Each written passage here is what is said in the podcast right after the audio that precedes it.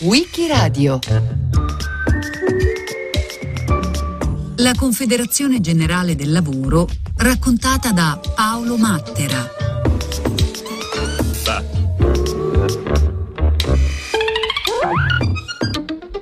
Il 29 settembre del 1906 la Camera del Lavoro di Milano era addobbata a festa perché ospitava i delegati delle rappresentanze sindacali che provenivano da tutta Italia.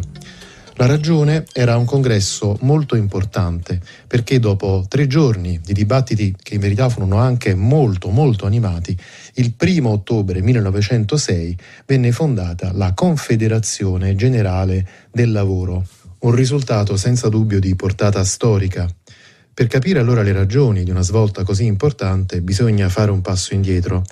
Neanche tanto lungo si può andare al 1901 Oh, in verità potrebbe essere lunghissimo questo passo indietro perché potremmo andare all'Ottocento, però possiamo andare al 1901 che così veniva ricordato per esempio dal segretario socialista di Terni, Piero Farini. Fu una calda primavera di risveglio. Eh, la sezione bronzisti di Milano eh, in quei giorni tumultuosi così riferiva ai rappresentanti sindacali. Qui a Milano pare di essere in pieno sciopero generale e tutti i giorni ci arrivano schede di sottoscrizione. Evidentemente quindi stava succedendo qualcosa di particolare. Per capire che cosa, eh, si deve andare a vedere un fattore contingente e poi una serie di fattori invece più ampi e generali. Il fattore contingente è l'avvento al potere di Giovanni Giolitti, che era appena diventato ministro dell'interno e che poi negli anni successivi sarebbe stato lungamente presidente del Consiglio e dominatore degli equilibri parlamentari. Giolitti, tra le altre cose, aveva un programma molto chiaro e semplice, favorire la modernità e lo sviluppo del paese in modo pacifico. Perciò, a suo parere, bisognava finire con la repressione dei movimenti proletari che si era svolta fino a quel momento periodicamente, perché quella repressione otteneva solo il risultato di aumentare la rabbia e l'antagonismo delle masse popolari. Bisognava fare tutto il contrario, bisognava permettere alle masse popolari di esprimere le proprie istanze. E così il mondo dei lavoratori reagì come una specie di molla compressa che, liberata da ogni oppressione, espande in tutte le direzioni la sua energia. Nel febbraio 1901, due mesi dopo lo sciopero dei portuali di Genova, Giolitti afferma alla Camera. È un vero pregiudizio credere che il basso salario giovi al progresso tecnico dell'industria. L'operaio malnutrito è sempre più debole fisicamente e intellettualmente. I paesi ad alti salari sono alla testa del progresso industriale. Il governo, quando interviene per tenere bassi i salari, commette un'ingiustizia, un errore economico e un errore politico. Commette un'ingiustizia perché manca il suo dovere di imparzialità fra i cittadini, prendendo parte alla lotta contro una classe. Commette un errore economico perché turba il funzionamento della legge economica della domanda e dell'offerta. Il governo commette infine un grave errore politico perché rende nemiche dello Stato quelle classi le quali costituiscono la maggioranza del Paese. La prima causa di questa ondata di scioperi ovviamente è nelle condizioni materiali dei lavoratori, che erano terribili. L'Italia nel frattempo, nel XX secolo, pur con tutte le sue difficoltà, dopo il miracolo economico e con lo sviluppo industriale è diventata comunque una società opulenta e quindi è un po' difficile oggi far capire veramente quale fosse la difficoltà del vivere quotidiano di una buona parte dei cittadini di questo paese, dei lavoratori manuali. I contadini eh, vivevano spesso di stenti e vestivano letteralmente di stracci. Per esempio c'è una um, relazione sindacale eh, della Camera del Lavoro di Roma che denunciava con parole piuttosto veementi camminate sulla via Nomentana a pochi metri dall'inizio della capitale e troverete ammucchiate tra viottoli luridi 72 capanne di paglia in cui perennemente vive qualche centinaio di persone vestite di stracci. Queste non erano um, soltanto um, denunce sindacali, persino i rappresentanti dello Stato, appositamente interrogati dal nuovo ministro dell'Interno Giolitti, rispondevano che effettivamente le condizioni dei lavoratori erano terribili. Per esempio, il prefetto di Mantova, ad apposita richiesta, rispondeva che, testuali parole, Per quanto riguarda l'aumento del salario e la riduzione delle ore di lavoro, le domande dei lavoratori non sono affatto ingiustificate e non sono per nulla esagerate. Pur con delle cautele, come vediamo, eh, insomma il prefetto di Mantova diceva a Giolitti, guarda, hanno perfettamente ragione. Queste situazioni si trovavano prevalentemente nel mondo agricolo, ma se si passa alle città e al mondo industriale, dove si trovavano ancora fabbriche di dimensioni relativamente piccole che all'epoca venivano chiamate opifici, il quadro non è che cambiasse in maniera particolarmente radicale. I lavoratori eh, erano spesso a contatto con materiali tossici, dovevano lavorare 12 ore al giorno e sottoposti ad una disciplina durissima. In più i contratti erano molto brevi, pochi mesi, si era esposti continuamente al licenziamento. Era un mondo che, eh, per usare un linguaggio molto attuale, era letteralmente dominato dalla precarietà. A questa ragione specifica, dovuta alle condizioni materiali, si aggiungeva poi un'altra ragione ancora di sciopero e di eh, dimostrazioni eh, dei lavoratori, che era dovuta all'autoritarismo, alle angherie, alle ingiustizie dei datori di lavoro. Nel mondo dei contadini era tristemente celebre la condizione dei braccianti che pativano quello che era chiamato il caporalato, il, il, fatto che dovevano presentarsi in piazza ogni mattina e venire scelti di volta in volta per fare i lavori.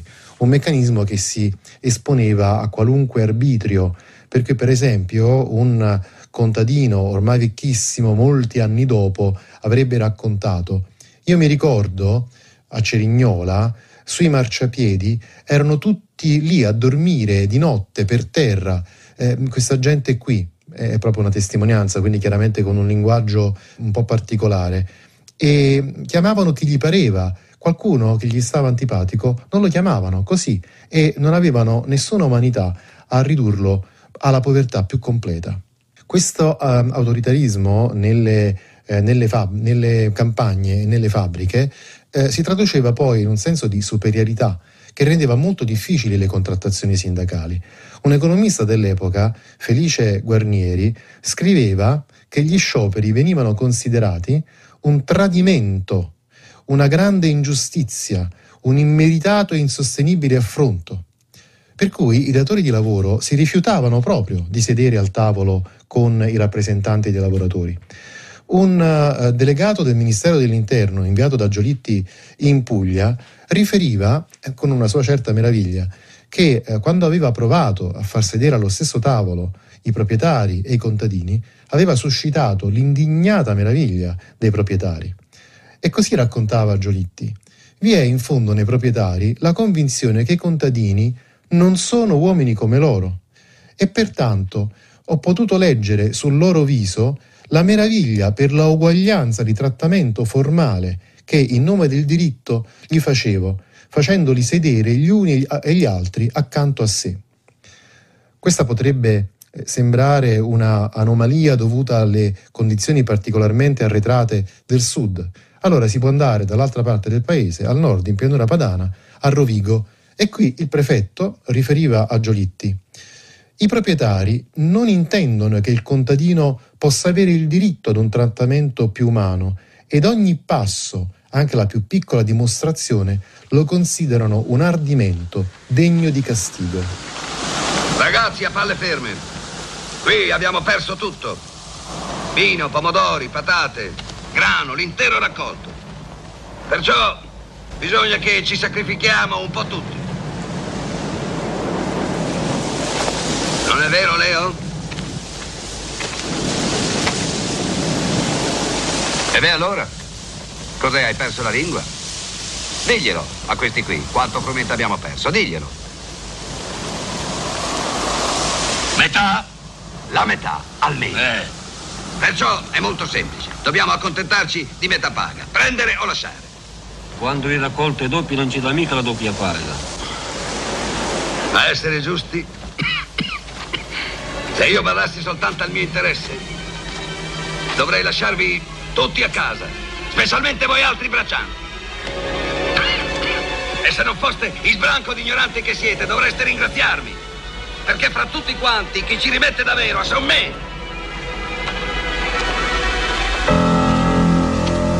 A cui vogliamo dire Chi è il padrone? Chi è che comanda? Eh. In queste condizioni eh, si comprende che gli scioperi e le manifestazioni avessero un significato anche psicologico e simbolico. Lo avrebbe raccontato molto bene qualche anno dopo il deputato di Ferrara Niccolini. Lo sciopero, eh, riferiva, fu il meno. Il senso reale della sollevazione contadina fu, in termini più ampi, la rottura definitiva di tutta la tradizione morale sulla quale, non meno dei patti agrari, si basava l'assetto sociale e perciò fu dentro la provincia una piccola rivoluzione psicologica. E sulla stessa linea si poneva il segretario socialista di Terni che raccontava con grande accoramento ho ancora davanti agli occhi quella moltitudine di servi della gleba che provò un brivido, il brivido della coscienza che si risveglia. In queste condizioni, quindi su queste basi, potremmo pensare che gli organizzatori sindacali fossero sempre contenti, e in effetti spesso erano contenti, ma non lo erano sempre perché c'erano molti problemi. Il primo era lo spontaneismo, per usare un linguaggio che si impiegava anche all'epoca. Per esempio, la Camera del Lavoro di Milano raccontava che i lavoratori, sentendosi ormai praticamente liberi da ogni costrizione, si abbandonavano allo sciopero quasi con voluttà. Erano galvanizzati e perciò, continuava la relazione, sembravano in preda ad uno stato di febbrile esaltazione che si traduceva nel proclamare scioperi sopra scioperi, molte volte inconsulti. Prevaleva l'entusiasmo, per cui finiva la relazione, nei comizi non si ragionava, si gridava evviva ad ogni proposta. A conferma di ciò arrivava una relazione della Camera del Lavoro lì vicino a Lodi che eh, riferiva di notizie di operai e contadini, i quali, spinti dall'entusiasmo, hanno creduto bene, e quindi qui c'è una evidente punta di polemica, di astenersi immediatamente dal lavoro, senza nemmeno presentare un memoriale o indicare le proprie rivendicazioni. Quindi qui c'è la preoccupazione che lo spontaneismo possa portare poi a manifestazioni e scioperi del tutto inconcludenti. A questo primo problema se ne aggiunge un altro, l'eterogeneità. Nel mondo contadino eh, c'erano tantissime figure contrattuali, i braccianti che lavoravano soprattutto in modo stagionale, i mezzadri che facevano a metà della produzione con i proprietari, gli affittuari, eccetera, eccetera, eccetera, tantissime tipologie. E anche nel mondo di fabbrica c'erano due grandi categorie. C'erano gli operai qualificati, dotati di un mestiere, quindi di competenze specifiche e acquisite dopo un lungo tirocinio, e i manovali, detti così, la manodopera generica e non qualificata che veniva impiegata per le mansioni più semplici. Ora, non era soltanto una questione di compiti dentro la fabbrica. Appartenere all'una o all'altra categoria significava avere ben diversi codici morali e schemi di valore. Il lavoratore qualificato era molto fiero di aver appreso un mestiere, aveva un'altissima concezione della propria arte e aveva anche scalato i gradini di una gerarchia rigida interna molto eh, molto forte che andava seguita eh, con grande attenzione dall'apprendista al maestro. Perciò i lavoratori qualificati provavano dei forti sentimenti di superiorità e qualche volta anche di disprezzo verso i manovali, che invece erano privi di competenze e perciò a loro giudizio persone grezze, succubi del, del padrone, per usare il linguaggio dell'epoca, e delle superstizioni del mondo rurale. Ora, con questa eterogeneità era molto difficile organizzare degli scioperi insieme e qui si aggiungeva un terzo problema, che era purtroppo l'esplosione della violenza.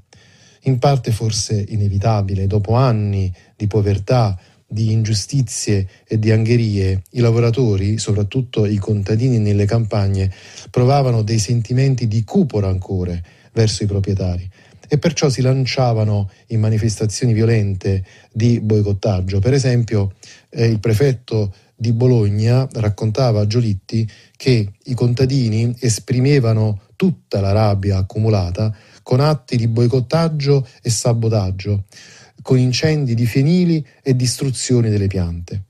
Da qui partivano allora a volte delle provocazioni. I proprietari eh, cercavano apposta di suscitare la violenza. Eh, lo riferiva esplicitamente il prefetto di Rovigo, questi signori, riferiva il prefetto, sanno bene che la fame può spingere la folla alle determinazioni più fatali.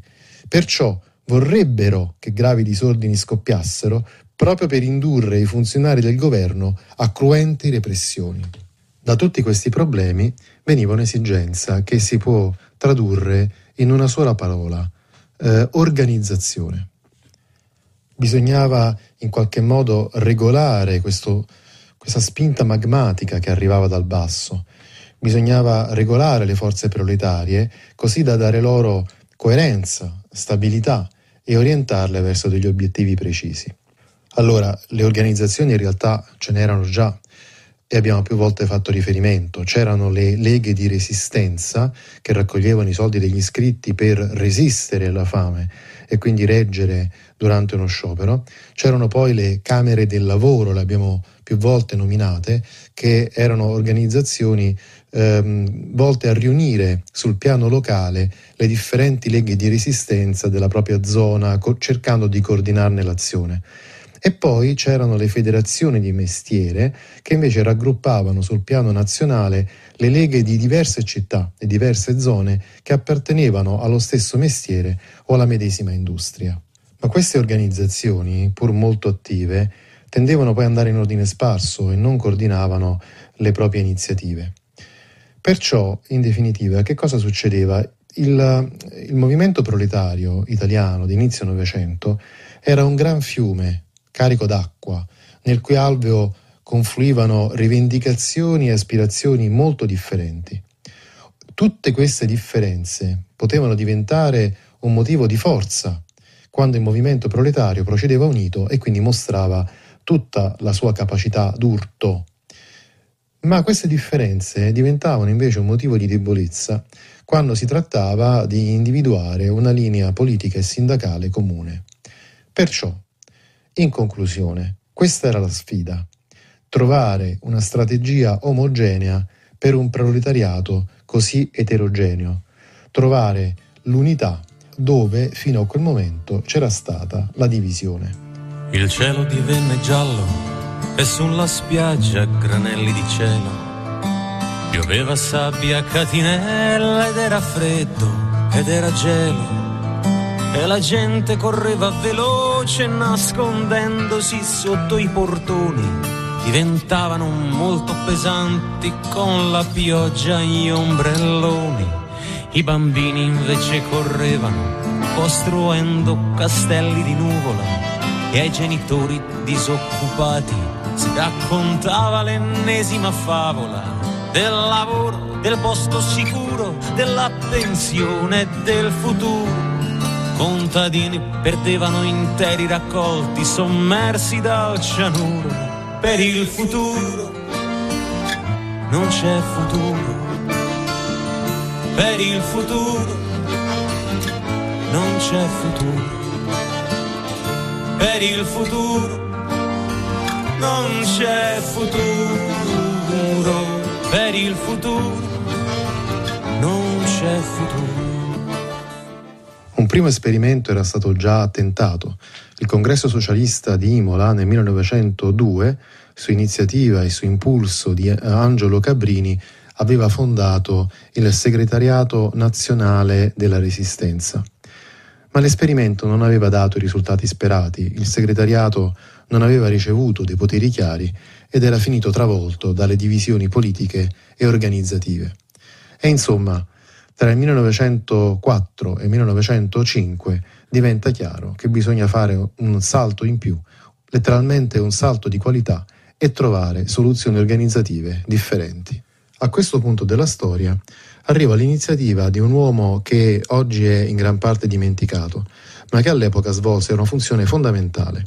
Quest'uomo è Rinaldo Rigola, che all'inizio del Novecento aveva poco più di 30 anni eh, infatti era nato a Biella il 2 febbraio 1868 da una famiglia proletaria, però attenzione, di operai qualificati di mestiere. E questo è tutt'altro che un dettaglio. Nelle sue memorie Rigola avrebbe ricordato mio padre era un qualificato tintore e stampatore di stoffe che si era trovato capo reparto nel filato di cotone, traendone un grande orgoglio professionale e personale perché in tintoria o si è chimici o si è manovali e possedere una qualifica significa l'indipendenza e la vita. Insegnamenti che Rigola non avrebbe mai dimenticato. Già da giovanissimo quindi venne avviato ad una professione e divenne un eh, ebanista intagliatore, quindi con delle competenze professionali molto precise e sofisticate. In più, da subito, poco più che ventenne, cominciò a impegnarsi nell'attività politica, attirò l'attenzione sia del Ministero dell'Interno che degli organizzatori sindacali e all'occasione della svolta politica della sua vita arrivò alle elezioni del 1900, anno tondo, quando nel collegio di Biella eh, si decise di candidarlo e grazie alla sua popolarità risultò eletto per il Partito Socialista, entrando quindi in Parlamento. Rigola perciò poté vivere da protagonista tutti gli entusiasmi, ma anche tutte le delusioni provocate da quella grande stagione di manifestazioni popolari e di scioperi e maturò sempre di più la convinzione che bisognasse procedere sulla strada che in qualche modo aveva indicato Cabrini con il segretariato generale della Resistenza, organizzazione per coordinare le iniziative dei lavoratori. Poi però, nel 1903, la sua carriera politica, molto lanciata, sembrò destinata a fermarsi precocemente.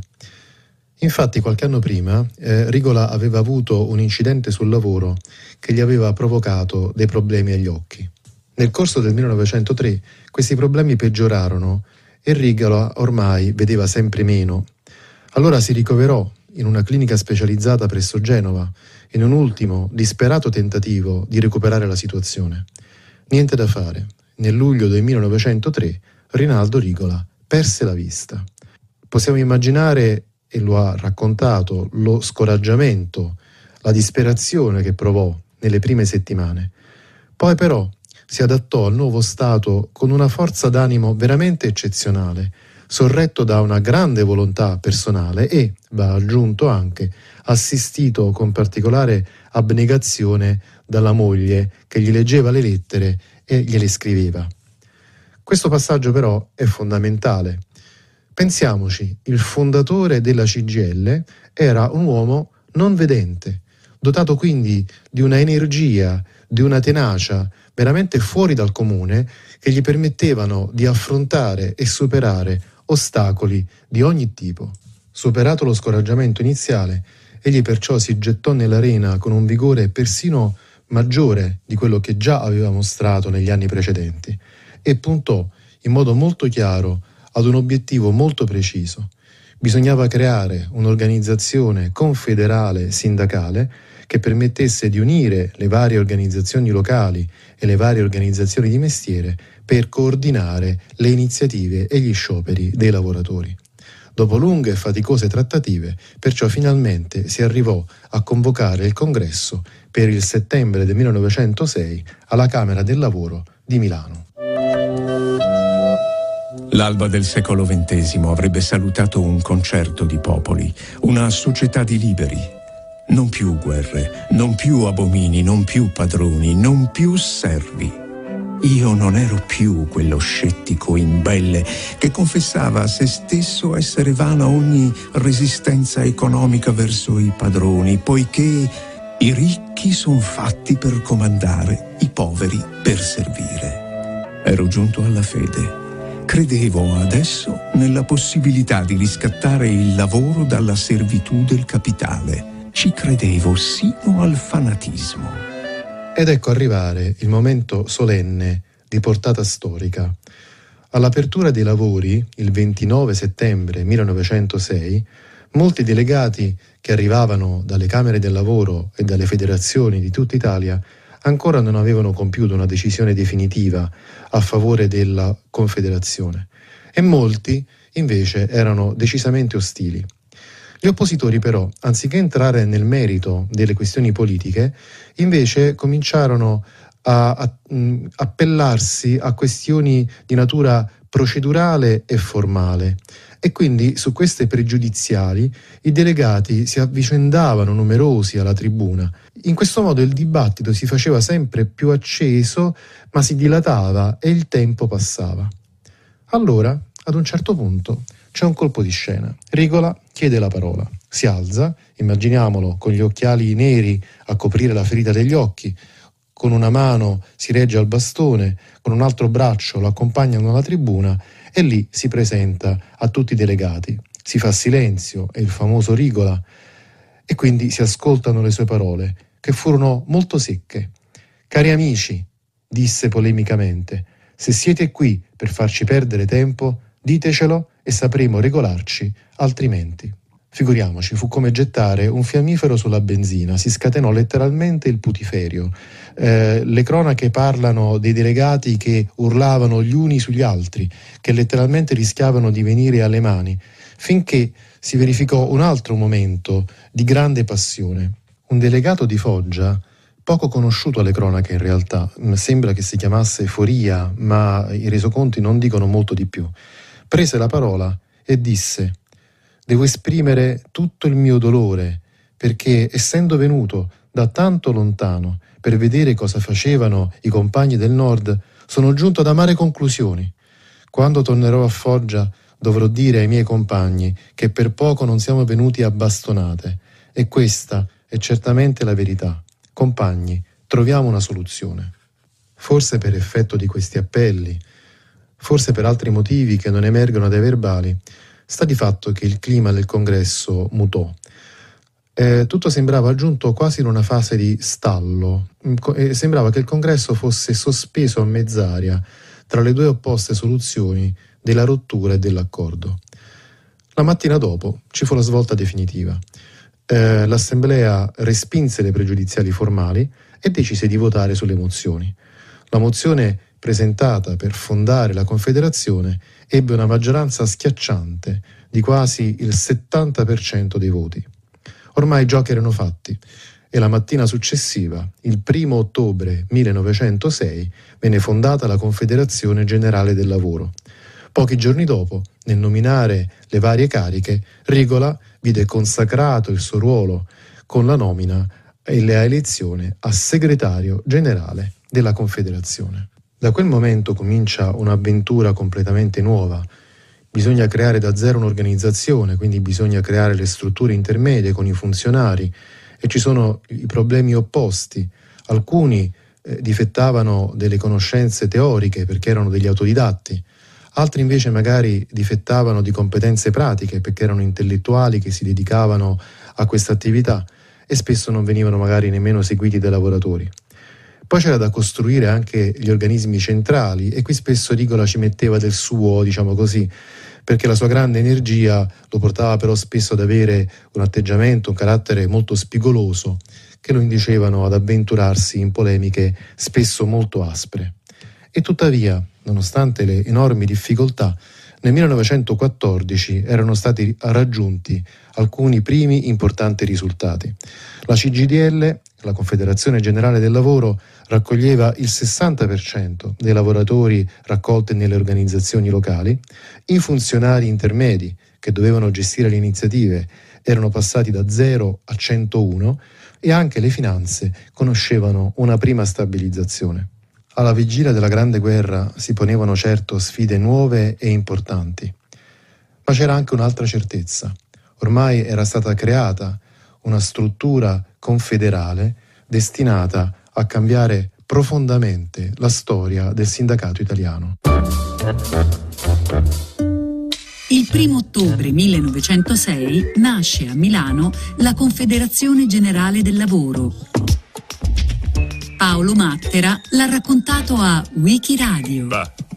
A cura di Loredana Rotundo, con Marcello Anselmo, Antonella Borghi, Natascia Cerqueti e Roberta Vespa. Questa puntata è stata realizzata da Manuel De Lucia. Per riascoltare e scaricare il programma vai sul sito di Radio 3 o scarica l'app Rai Play Radio.